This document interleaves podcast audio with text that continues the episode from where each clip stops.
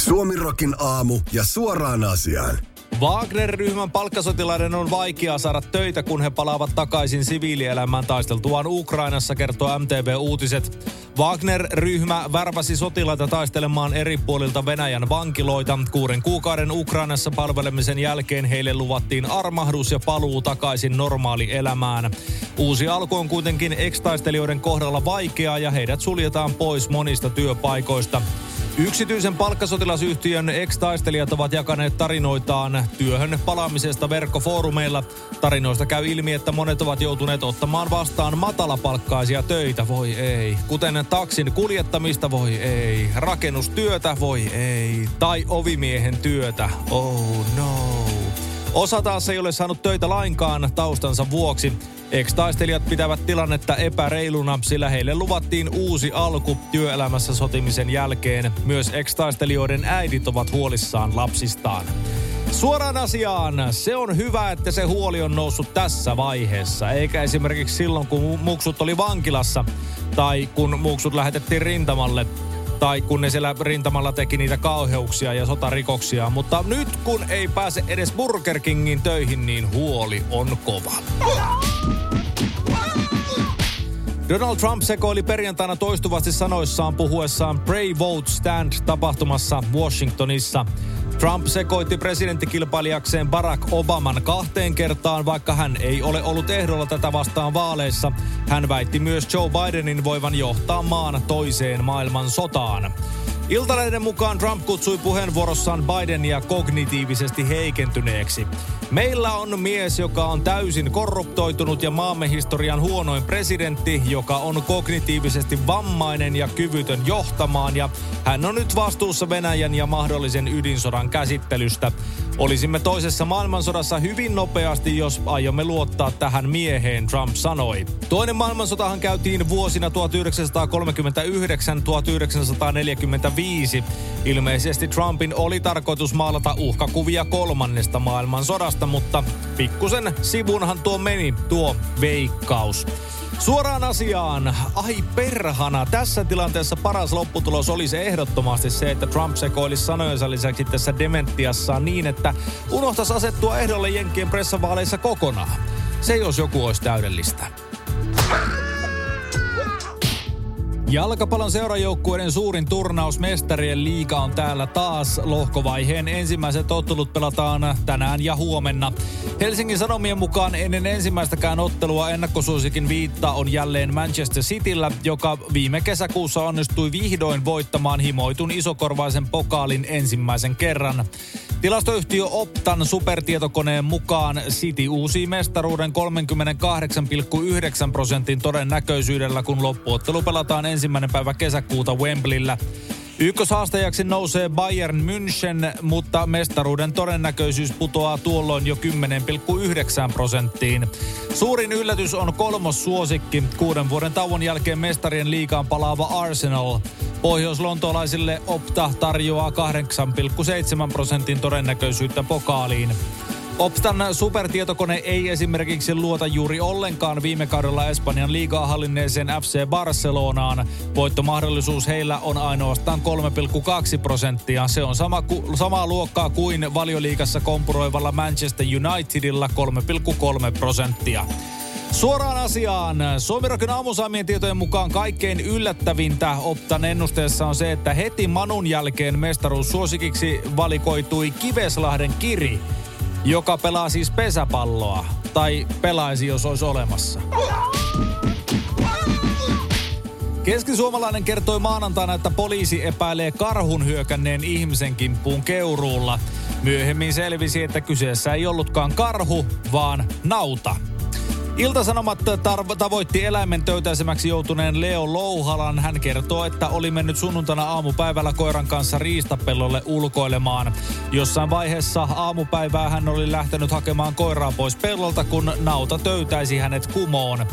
Louhalan onnistui päästä takaisin autolleen, jonka luona hän riisui likaisen takkinsa ja lähti ajamaan lähistölle sijaitsevalle mökilleen.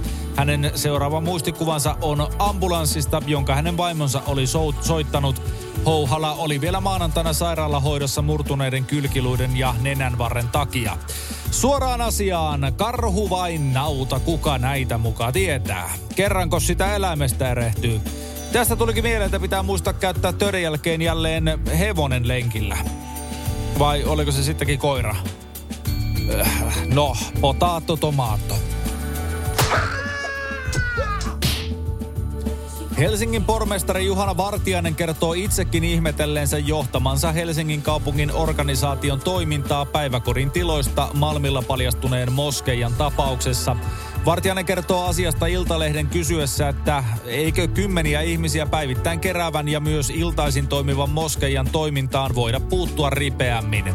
Totta puhuen olen täällä sisäisesti esittänyt ihan saman kysymyksen, mutta olennaista on, että kun toimitaan oikeusvaltiossa, niin kaikki prosessit vievät aikaa ja olennaista on kuitenkin se hyvä lopputulos. Mutta kyllä, kysyin samaa täältä organisaatiosta myös. Katsotaan nyt, eiköhän tässä päästä eteenpäin, Vartiainen sanoo Iltalehdelle. Suoraan asiaan, Suomirokin aamusaamien tietojen mukaan Vartiainen, joka muuten näyttää ihan muumien niiskulta. Tuli vaan tässä yhtäkkiä mieleen, siis siltä niiskuneiden veljeltä. Niin hän kuitenkin vastasi kysymykseen Helsingin kaupungin palkanmaksuongelmista ja niiden ratkeamisen hitaudesta toteamalla, että totta puhuen olen täällä sisäisesti esittänyt saman kysymyksen. Siis pääni sisäisesti. Aika jännä, että tähänkin käy ihan sama vastaus. Juuri eduskunnasta eronnut Sanna Marin jäi pois maanantaina Tampereen kaupungin valtuuston kokouksesta ilmoittamatta etukäteen. Asiasta kertoo Aamulehti. Marin on Tampereen kaupunginvaltuuston jäsen. Maanantain kokoukseen hän ei kuitenkaan tullut paikalle. Tampereen SDP:n valtuustoryhmän puheenjohtaja Pekka Salmi kertoo Aamulehdelle, että kun Marinin poissaolo huomattiin, varajäsen pyydettiin paikalle. Salmen mukaan Marinin poissaolo huomattiin, kun kokous oli jo alkanut ja kestänyt joitakin minuutteja. Marin oli viikonloppuna ensimmäistä kertaa julkisesti uudessa tehtävässään Tony Blair-instituutin edustajana. Marin osallistui Kanadan Montrealissa kansainvälisten poliitikkojen Global Progress Action-tapahtumaan. Suoraan asiaan. No niin, tätä tää nyt sitten on. Heti kun pääsee piireihin, niin unohdetaan ne vanhat kaverit. SDP:n valtuustoryhmä onkin lähettänyt Marinille sähkeen, jossa lukee, että me ennen kimpassa kuljettiin, mutta sinä pääsit parempaan kyytiin. Sinä lähdit ja unohdit meidät kokonaan. Turkin presidentti Recep Tayyip Erdoğan kertoo luottavansa Venäjään yhtä paljon kuin länteen, kertoo Iltalehti-verkkosivuillaan. Erdoğan puhui suhteestaan Venäjään maanantaina yhdysvaltalaisen PBS News-uutiskanavan haastattelussa ja kommentoi muun muassa Venäjän vetäytymistä Mustanmeren viljasopimuksesta. Turkin presidentti sanoi, että vaikka hän ei onnistunut uusimaan sopimusta presidentti Vladimir Putinin kanssa, hän oli tyytyväinen Venäjän lupaukseen toimittaa viljaa Afrikan maihin 1 000 000 tonnin edestä. Minulla ei ole mitään syytä olla luottamatta heihin, Erdoğan sanoi YK:n yleiskokouksen yhteydessä järjestetyssä haastattelussa New Yorkissa. Siinä määrin kuin länsi on luotettava, Venäjä on yhtä luotettava. Viimeiset 50 vuotta olemme odottaneet EU:n kynnyksellä ja tällä hetkellä luotan Venäjään yhtä paljon kuin länteen, Erdoğan lisäsi. Suoraan asiaan. Poliittinen kieli on sikäli erikoista, että siitä pitää oikeastaan lukea kaikki rivien välistä. Mitään kun ei sanota suoraan. Niin kuin esimerkiksi tässä jutussa Erdoğan sanoo oikeasti, että ei luota yhtään keneenkään. Tuskin edes itsensä. Suomen ja EUn entiseen tiedustelupäällikköön kontraamiraali EVP Georgi Alafusoviin liittyvä oikeudenkäynti alkoi keskiviikkona Helsingin hovioikeudessa. Helsingin Sanomien mukaan syyttäjät vaativat tälle 1 vuoden ja 8 kuukauden vankeusrangaistusta törkeästä palvelusrikoksesta. Lisäksi Alafusovin sotilasarvoa vaaditaan menetettäväksi, jos tuomioistuin langettaa tälle yli 2 vuoden vankeustuomion. Keskusrikospoliisin esitutkinnan mukaan Alafusov säilytti puolustusvoimien salassa pidettäviä asiakirjoja lainsäädännön ja puolustusvoimien määräysten ja ohjeiden vastaisesti vuosina 2005-2016. Keskusrikospoliisin esitutkinnassa ilmeni, että kontraamiraali oli muun muassa siirtänyt salassa pidettävää materiaalia kotikoneelleen muistitikkujen avulla. Hän oli poistanut tiedot niistä delete-komennolla. Lisäksi hän oli säilyttänyt salaisia asiakirjoja massamuisteilla, jotka eivät olleet salattuja. Suoraan asiaan. Suomen ja EUn tiedustelupäällikkönä on siis toiminut mies, joka ei tiedä tietokoneista yhtään mitään. Ei siis ymmärrä, että miten tietojen salaaminen toimii tai miten tietokoneet ylipäätään toimii. Mutta niinhän sitä sanotaan, että ei sitä sillä kortilla ajeta. Ei edes ATK-ajokortilla. Ilmavoimien Baana 23 maantietukikohta harjoituksen lentotoiminta on käynnissä Pohjois-Savossa. Torstaina Baana 23 harjoituksessa Norjan ilmavoimien F-35 monitoimihävittäjä laskeutui Tervon maantietukikohtaan. Ilmavoimat on jakanut videon X-tilillään maantiellä rullaavasta hävittäjästä. Baana 23 harjoitus järjestetään Tervossa Pohjois-Savossa. Tähän päivään asti harjoitukseen osallistuu myös liittolaismaiden lentokalustoa. Baana on ilmavoimien vuosittainen maantietukikohtaharjoitus, jonka järjestämisvastuussa on tällä kertaa Karjalan lennosto. Harjoitukseen osallistuu ilmavoimien lentokaluston lisäksi ensimmäistä kertaa Norjan ilmavoimien F-35 hävittäjiä ja Ison-Britannian kuninkaallisten ilmavoimien Eurofighter Typhoon hävittäjiä. Suoraan asiaan. Suomirokin aamusaamien tietojen mukaan hävittäjän rullailu pitkin suomalaista maantietä loppui lopulta varsin lyhyeen. Paikalliset peltipoliisit nimittäin välähtelivät niin tiuhaan, ettei puolustusvoimilla ollut enää yksinkertaisesti varaa maksaa operaatiosta aiheutuneita ylinopeussakkoja. Floridan Walt Disney Worldiin pelmahti maanantaina kutsumaton vieras, jonka vuoksi osa teemapuistosta jouduttiin sulkemaan hetkellisesti, uutisoivat muun muassa CNN ja New York Times. Vieras oli musta karhu, joka oli harhautunut huvipuiston alueelle etsimään ruokaa.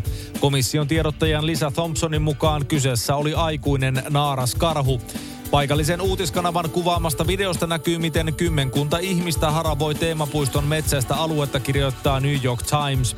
Myöhemmin kuvatussa videossa näkyy puolestaan, miten 5 ihmistä kantaa suurta valkoiseen pressuun tai lakanaan käärittyä möhkälettä ulos puistosta. CNN mukaan lähes 10 Disney Worldin Magic Kingdomin kohdetta oli maanantaina iltapäivällä kiinni. Floridan Orlandossa sijaitseva teemapuisto on suosittu turistikohde, jossa vierailee vuosittain kymmeniä miljoonia ihmisiä. Suoraan asiaan. Suomirokin aamunsaamien tietojen mukaan naaraskarhu oli todellisuudessa soidin reissulla.